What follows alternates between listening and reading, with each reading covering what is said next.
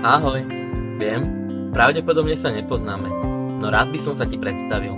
Som nejaký Karel, ktorý miluje cestovanie, no taktiež som aj magnet na trapasy a kuriózne situácie. Kvalita zvuku nie je najlepšia, no každý niekde začíname. Ja konkrétne v Špajzi. A ak ťa to stále neodradilo a chceš vedieť niečo z mojich ciest, tak ja sa s tebou veľmi rád o ne podelím. Priatelia, nepriatelia, známi, neznámi, ja vás zdravím a vítam u nového podcastu Kajo versus Svet. Dúfam, že sa máte všetci dobré.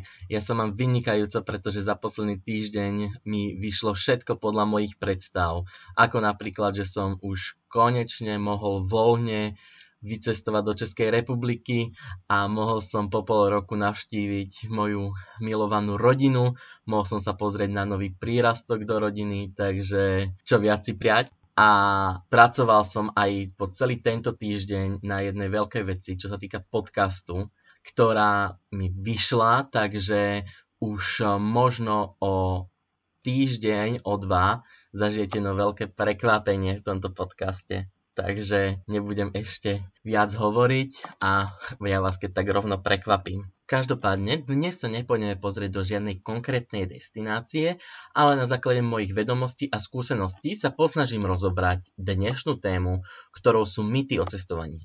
Keď si z vás niekto položí otázku, že existujú vôbec nejaké mýty o tom cestovaní, tak nebudete jediní, pretože keď som si vytváral mesačný plán nahrávania, tak samo o sebe ma napadla táto téma, ale moje vnútorné ja mi položilo túto rovnakú otázku, tak som si tak uvedomil, že no fakt, existujú vôbec nejaké?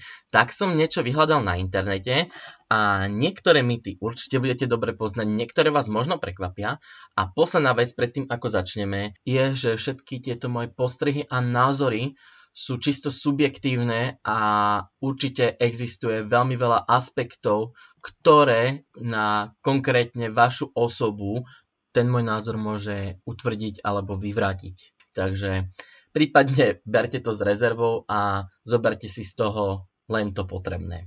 Takže poďme na prvý mýtus. Cestovanie je drahé. No, osobne pre mňa je to mýtus, ale keby som to mal tak všeobecne zobrať, tak všetko to záleží od uhla pohľadu, pretože treba si teraz položiť otázku, že čo je drahé. Napríklad pre niekoho je dať problém 500 eur za týždeň a pre niekoho zasa nie je problém dať aj 2000 eur za týždeň.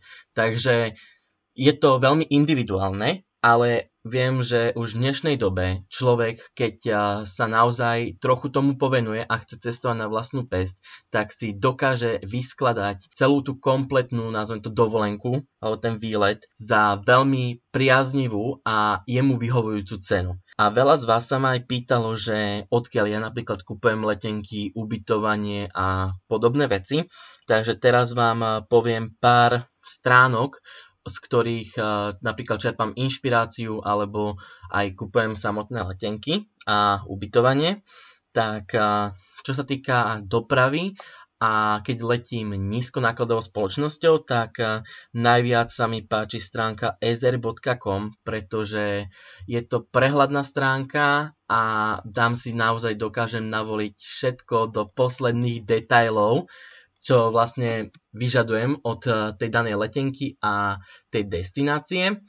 S tým, že táto stránka je len vyhľadávač, čiže z tejto stránky si neviete priamo kúpiť tú letenku. Ona vás len eh, prehodí na tú oficiálnu stránku tej leteckej spoločnosti. Ale ďalej, keď máte tie klasické aerolinky, tak um, máte možnosti ako napríklad Momondo, Kiwi, na inšpiráciu je určite dobrý Skycanner a mnoho ďalších. Ak o nejakých viete, tak budem rád, ak mi napíšete. A čo sa týka ubytovania, tak samozrejme Booking, ja osobne preferujem Airbnb, ale existuje aj napríklad Couchsurfing a k tomuto sa mi viaže jeden podmitus a to, že Couchsurfing je nebezpečný.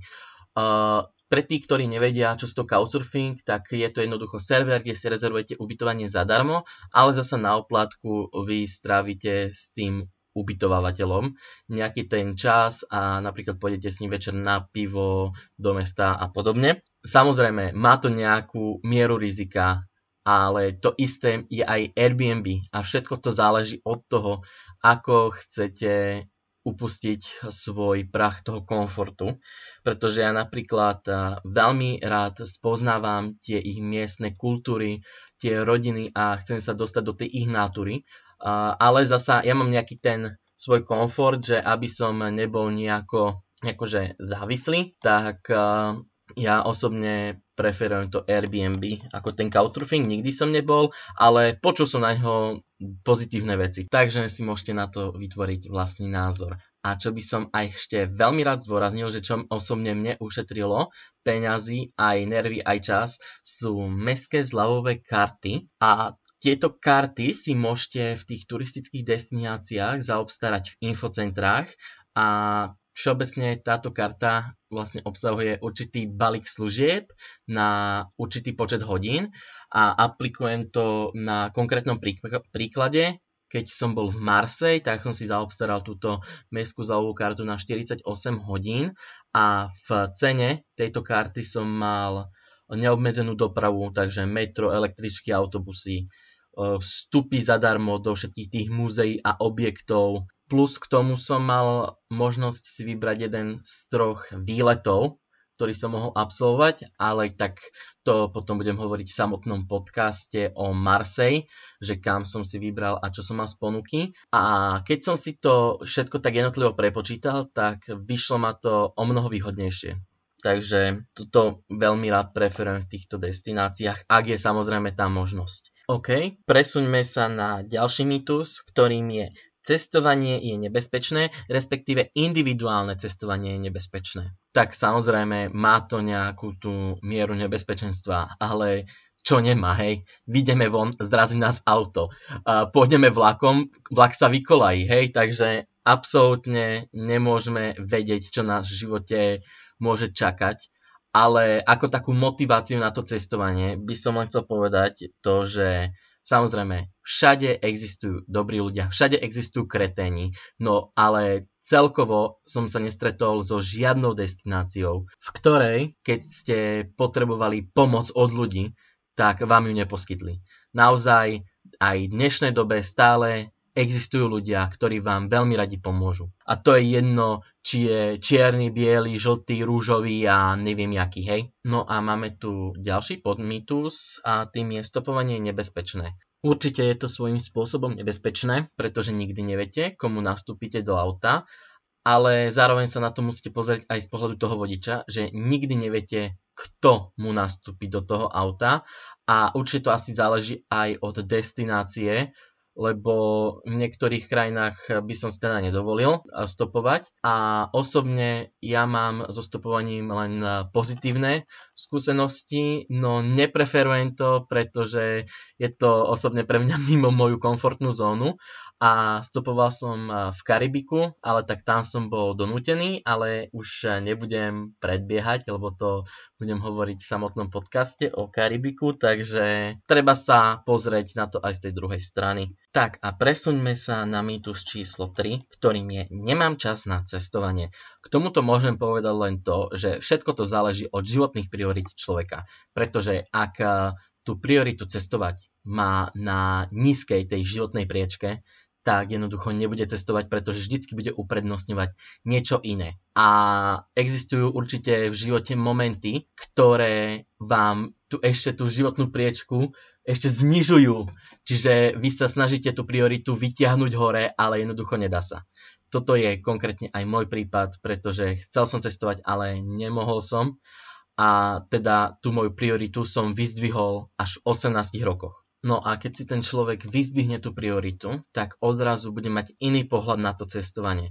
Odrazu sa mu budú ukazovať príležitosti, kedy môže cestovať a za koľko môže cestovať. Čiže dokáže si nájsť fond voľného času, dokáže si na to nájsť finančné prostriedky a zároveň dostane hlavne chuť na to cestovať. A budem aj len rád, keď mi napíšete, že čo vy si o tom myslíte a môžeme o tom aj podebatovať. V nasledujúcom mýte som sa dokonale našiel a aj ho dokonale vyvraciam, pretože cestovať môže len ten človek, ktorý ovláda perfektne cudzí jazyk, prípadne vie perfektne po anglicky. A ľudia, ktorí ma veľmi dobre poznajú, vedia, že ja neviem perfektne po anglicky. Jednoducho, ja sa vám dokážem dohovoriť, dokážem vybaviť nejaké veci, ale to je tak všetko s tým, že ja mám uh, takú základnú slovnú zásobu, že nepoznám nejaké extra zložité slovička alebo 10 termínov na jedno slovičko. No a tiež som si aj uvedomil, že toto na cestovanie stačí. S tým, že človek dostane odvahu hlavne komunikovať, pretože v tej destinácii je donútený rozprávať a toto je aj problém u nás na Slovensku, ak nemáme nejaký ten pravidelný príjem komunikácie v cudzom jazyku, že jednoducho my nedostaneme na to odvahu, lebo my nie sme donútení.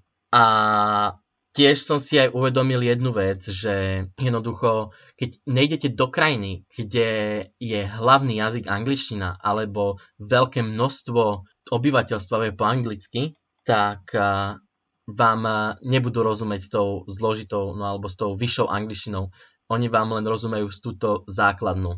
A čo sa týka tej angličtiny, tak tým, že človek vie perfektne po anglicky, neznamená to, že sa aj dokonale dohovorí. Pretože keď bude cestovať do takých tých hrdých krajín, ktoré sú napríklad Francúzsko, Taliansko, Španielsko, kde oni sú naozaj hrdí na ten svoj jazyk, tak uh, sa tam nedohovorí, pretože tá ľudská mentalita je tam taká, že na čo ja budem hovoriť po anglicky, keď ty môžeš po francúzsky. Halo. A čo by som doporučil pri ceste do takýchto hrdých krajín je určite sa naučiť nejaké tie základné frázy, pretože má to svoje dôvody. Dokážete sa dohovoriť, keď sú takíto ľudia, že čo nevedia tú angličtinu. Po druhé, ľudia sú na vás milší, keď ich oslovíte v, tých, e, v tom ich rodnom jazyku a potom následne sa nejako to preorientuje do angličtiny, alebo dokážete vyhrať nad jazykovými kreténmi, ja to nazývam, pretože to sú ľudia, ktorí vedia perfektne po anglicky. Oni vedia, čo chcete povedať, ale oni vám neodpovedia. Jednoducho, oni vám povedia len v tom ich domácom jazyku, pretože trpte, hej. Takže naozaj aspoň pár slovíčok sa oplatí a uvidíte, že ľudia sa budú úplne inak k vám správať. No a Nasledujúce štyri mýty budú venované na cestovanie cez cestovnú kanceláriu, pretože mi to prišlo veľmi zaujímavé a viem k tomu povedať svoje. Takže cez cestovnú kanceláriu chodia ľudia, ktorí nevedia dobre cudzí jazyk, nevedia si zabezpečiť primárne služby ako doprava, ubytovanie a podobne, alebo sa nevedia hýbať vo svete. Tak toto uh, je čistý mýtus, pretože samozrejme tí delegáti v tej destinácii sú od toho, aby vám pomáhali. A áno, aj uh, tí ľudia, uh, napríklad tie staršie ročníky jednoducho nevedia tak dobre ten cudzí jazyk, tak od toho je tam ten delegát, aby vám pomohol. Ale teraz vám poviem jeden, jednu moju veľmi zaujímavú skúsenosť, ktorou dokážem dokonale vyvrátiť tento mýtus. Takže hej, kde bolo, tam bolo. Bol som v jednom hoteli a čakal som na ľudí, ktorí mi prídu z letiska, aby som im mohol pomôcť pri samotnom check-ine do toho hotela, hej, niečo preložiť alebo prípadne niečo reklamovať, aby som to dokázal vykomunikovať s recepciou. A prišla mi tam jedna naštvaná rodina, ktorá jednoducho chcela si reklamovať izbu. Tak eh, mi neprišli také, že by mohli byť jazykovo zdatní, a som sa teda spýtal, čo bolo za problém a že čím to preložím do, ako tomu recepčnému a oni, že nie, že oni z toho idú vybaviť sami. Tak kúkam, že dobre. A ja som bol v úplnom šoku. Oni spustili tak dokonalú angličtinu, akú som ja ešte v živote nepočul. Ten recepčný na mňa len kúkol, že mu to mám práve že preložiť do jednoduchšej angličtiny. A naozaj ja som bol v šoku, hej, ale tak všetko sa vyriešilo bez problémov. A keď sme sa tak postupne spoznávali, tak mi rozpovedali ich inšpirujúci príbeh, pretože oni kedysi žili v Hongkongu a precestovali celú Áziu a teraz práve, že došli na Slovensko zasa sa opäť nejako ustáliť a že teraz prišli len na dovolenku z toho dôvodu, že už sa im nechcelo ako riešiť všetky tie detaily, ako napríklad transfer do hotela a z hotela. Jednoducho chceli si kúpiť dovolenku jedným klikom. Takže ponaučenie z tohto mýtu nesúďte knihu podľa obalu, keď neviete, čo sa v nej nachádza. OK, nasledujúci mýtus. Viac sa oplatí last minute ako first moment. Je to veľmi individuálna záležitosť, pretože ak ste napríklad dve rodiny a obsadíte v tom hoteli 4 izby, tak uh, určite sa vám oplatí viac first moment, pretože máte širšiu ponuku tých hotelov a nemôžete sa spoliehať na to, že v last minute poprvé bude vôbec ten hotel a po druhé, že budete tam mať takú kapacitu toho, toho tých voľných izieb uh, na ten last minute, lebo naozaj tam, uh, keď býva ten dopredaj, tak to tak maximálne tie dve, tri izby, hej, ale to všetko záleží od podmienok hotela a aj z tej finančnej stránky sa vám to viac oplatí, pretože niektoré hotely dávajú výhodné ponuky tým cestovným kanceláriám, že ak ten klient si to zaplatí tú dovolenku dovtedy a dovtedy, tak to bude mať za takú cenu s tým, že tá cena je asi najlepšia v roku. Takže naozaj v týchto prípadoch odporúčam First Moment, ale ak ste ľudia, ktorí jednoducho dostanú z ničoho nič dovolenku, napríklad cez leto na ten týždeň, že si ju nemôžu pevne stanoviť a ste flexibilní, že je vám to jedno, kam pôjdete, je vám to jedno do akého hotela, ak samozrejme musí splňať nejaké tie vaše štandardy, tak last minute není o čom. Je to naozaj o tej časovej flexibilite a o tej možnosti toho slobodného výberu. No a ďalší mýtus tu máme. Vstupenky do pamiatok si kúpim sám, nepotrebujem k tomu cestovnú kanceláriu tak tu záleží od toho, či chcete výklad napríklad od sprievodcu alebo nie, ale vo veľa prípadoch sa vám to oplatí cez tú cestovnú kanceláriu, pretože dostanete skupinovú zľavu a dokonca aj existujú niektoré pamiatky, cez ktoré sa nedostanete jednoducho sami, musíte si zakúpiť cez cestovnú kanceláriu práve ten lístok. A to je asi z cestovania cez cestovnú kanceláriu všetko a poďme teraz na posledné dva mýty, ktoré sú o cestovaní v lietadle. Takže, takže lietadlo vyprázdňuje svoj obsah záchodu počas letu. Totálny mýtus, pretože bežne nepadajú exkrementy z neba a zároveň nerozpadnú sa v atmosfére, totižto v lietadle je to všetko uskladnené, s tým, že keď to lietadlo pristane, tak príde hovnocuc, to nazývam, a ten obsah vyprázdni. Takže mýtus. No a máme tu záverečný mýtus, ktorému som veril, ale asi aj chcem veriť. A tým je, nemám aktivovaný na telefóne letový režim, rovná sa letecká katastrofa. Tým, že počas letu si neprepnete telefón do letového režimu, hneď neznamená, že to bude letecká katastrofa. Totiž to vy tak možno nepriamo k tomu môžete dopomôcť, pretože všetko to závisí od toho pilota. Pretože pilot, ak má na sebe slúchadla a komunikuje za riadiacou väžou, tak tým, že si neprepnete telefon do letového režimu, on počuje pískanie, šušťanie, jednoducho on počuje to, keď priložíte telefón k zapatému rádiu hej, má to taký nepríjemný zvuk, tak on to isté počuje v sluchadlách. Čiže nemusí to znamenať leteckú katastrofu, ale keď mu niečo dôležité hovorí riadecia väža a do toho je šušenie a pískanie, tak nemôže to byť veľmi príjemné a ja na mieste osobne toho pilota, aby by ste mali to takto zapaté, tak aby som vás išiel prefackať, pretože už len tá predstava, že by vám to malo na nejakom dlhšom lete, napríklad 6 hodín takto v kuse pískať, tak to by bolo psychicky na mašlu. Ale ako už samozrejme v dnešnej dobe musia byť nejako voči tomu odolní, ale určite jednoducho niečo na tom bude. Takže ponaučenie, zapínajte letový režim, a tým pádom ušetríte nervy a ušné bubenky samotného pilota. No a týmto momentom už máme všetky mýty rozobraté, s tým, že budem rád za každú spätnú väzbu. Budem veľmi rád, ak mi napíšete, čo si vymyslíte o tých mýtoch a čo si myslíte o tomto koncepte, týchto podcastoch, že či by ste chceli práve že len tie destinácie, alebo aj niečo takéto kreatívne, nejaké takéto podobné témy. A nebojte sa, nezabudol som na gastrotyp dnešnej epizódy. Síce sme neprešli žiadnu konkrétnu destináciu alebo krajinu, ale pripravil som si pre vás môj obľúbený norský dezert, ktorý si ja pravidelne pripravujem doma. A inšpirovala ma moja obľúbená blogerka Teresa Salte, ktorá má blog Teresa in Oslo a má tam úžasný recept na norské kysnuté buchtičky Skoleboler, tieto skoleboler sú také kysnuté koláčiky plnené vanilkovým krémom a posypané kokosom. Je to mňamka a určite vám dám recept do popisu tejto epizódy. A už sa teda s vami lúčim a o týždeň sa opäť počujeme, takže prajem ešte pekný zvyšok rána, dňa, večera. No vyberte si, keď to počúvate. Ahojte!